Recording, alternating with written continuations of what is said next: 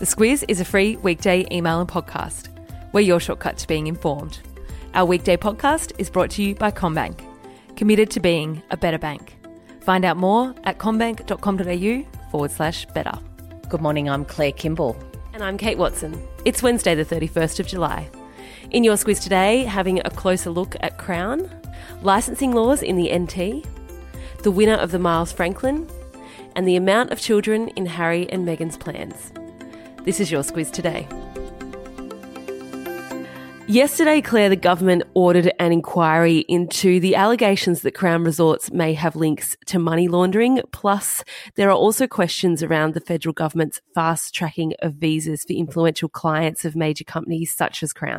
There's been questions about Crown's practices in China when it surfaced in 2016 that 19 of its staff had been arrested by Chinese police and spent some time in jail. That's because laws there ban the promotion of gambling in China. And of course, what we know now is that Crown were engaged in uh, reaching out to high rolling Chinese gamblers to come to Australia. They say that was because uh, they were promoting their restaurant and resort offer. They weren't promoting gambling. This came to the fore over the last few days when 60 Minutes ran quite a lengthy story on Sunday night, and it's been followed up this week by the Sydney Morning Herald and The Age. Uh, you briefly touched on this, but has Crown had anything to say? Yeah, just that they still maintain, as they have over several years now, that they've done anything wrong. Uh, right. But they're going to cooperate with this investigation. And that's really focusing on the arrangement that was in place between the government, uh, government officials, particularly immigration officers, if you like, uh, who are stationed at embassies and consulates around the world to help with the fast tracking of visas. And the government says they had that arrangement with Crown, but it will now go to an investigator to go and see whether that was a proper thing to do. To be continued. Swimmer Shayna Jack will be given a four year ban from the sport. That's the maximum penalty unless she can prove she's innocent of doping. And that's a really big thing for her to be able to do. Of course, she's mm. saying she has no idea how that um, drug Ligandrol came into her system. But uh, the four years is the standard ban. That's uh, something that is doled out for that kind of drug and that kind of breach uh, of the anti doping laws. But she now needs to prove um, how she came into contact with it and that she didn't do it uh, knowingly for that ban to be stepped down. And that process begins on Friday. Bill Shorten has been pretty low key since Labor lost the election back in May, but yesterday, the now Shadow Minister for the NDIS and for Government Services sat down with the ABC. He made it pretty clear he has no plans to leave politics. No plans to leave politics. He still has a love for it and he still wants to be there. And he, of course, um, there's been quite a bit of focus in the last few days about Centrelink and its robo debt program. That's a program an agency that falls into Bill Shorten's remit as that spokesman for government services. And uh, with that came uh, some questions in Parliament yesterday as well. So he's popped his head up and with it has said, uh, and for the first time, that he's really just getting on with it after that very shocking uh, election loss where many people thought Labor would be over the line. Yeah, the robo debt program is for people who are on welfare payments, the automated collection of overpayments. It doesn't have a,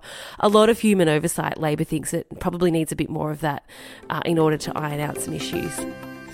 Retail stores in Alice Springs have said they were sent a letter by the NT government warning they may require a liquor license to sell really everyday household items that contain alcohol. So we're talking things like vanilla essence and mouthwash.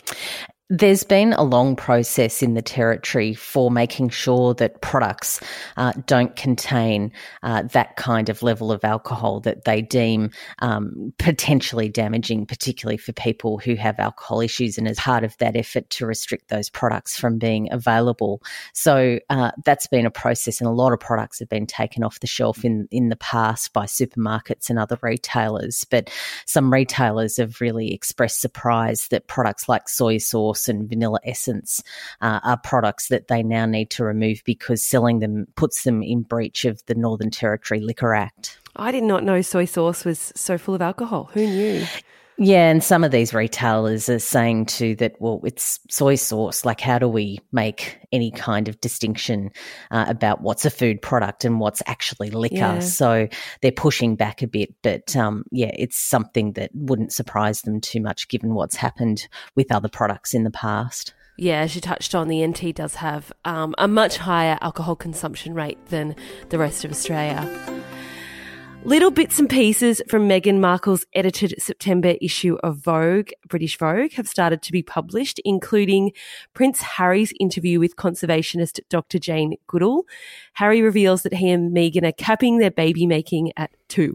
Two rugrats, that's all they're going to have. He says that's because, particularly since the arrival of baby Archie, he's very aware of the Earth's dwindling resources. I'm sure that's the number of nappies, perhaps, that they're going through and putting into the yeah. environment.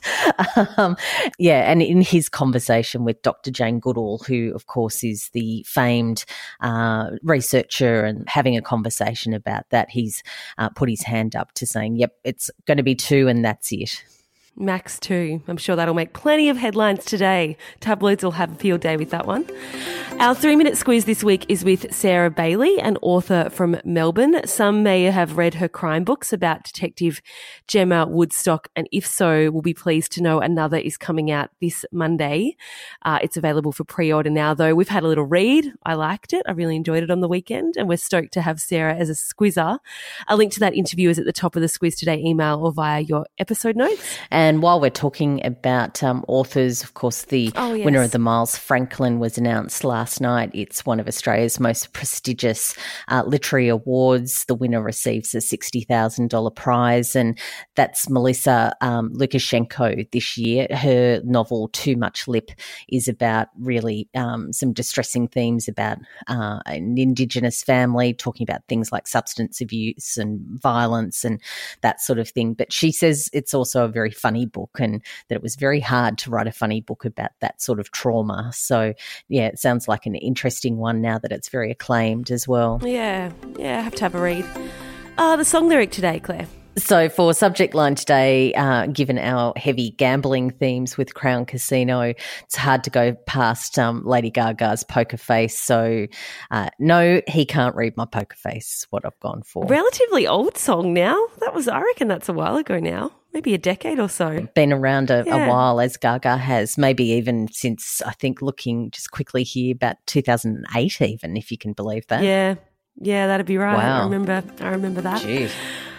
Last day of July today. That means you have less than 24 hours to refer five or more people to the Squiz and go in the draw to win one of 10 $100 retail gift cards. What have we got? Claire, David Jones. David Jones, Myer. There's some Woolies ones there, whole range, yeah. Dan Murphy's Country Road. Huge, huge thanks to everyone who has been spreading the word. We so appreciate it. We're stoked with um, the response we've had. And whilst today is the last day to go in the draw to win stuff, it's not the end of Squiz Heads. We have some big plans for what the Squiz Heads program might become, all to be revealed in good time, Claire. Am I right? Indeed. And um, yeah, what it is really is just a way uh, to thank you for supporting us and, and for spreading the word, which we very, very much appreciate. Yeah. Jump into the Squiz Today email, scroll to the bottom and see how you're tracking. I think that's it from us today. Happy Wednesday. We'll chat to you tomorrow. The Squiz is a free weekday email and podcast. We're your shortcut to being informed. Sign up at thesquiz.com.au. This week, our podcast is brought to you by Aware Super. Superannuation can sometimes feel like just another overwhelming life admin chore. But as a member of Aware Super, you'll have access to lots of free online tools to help you, like their My Retirement Planner, which allows you to see how much you might need for retirement and comes with an easy to understand plan of how to get there. Read the PDS and TMD at aware.com.au.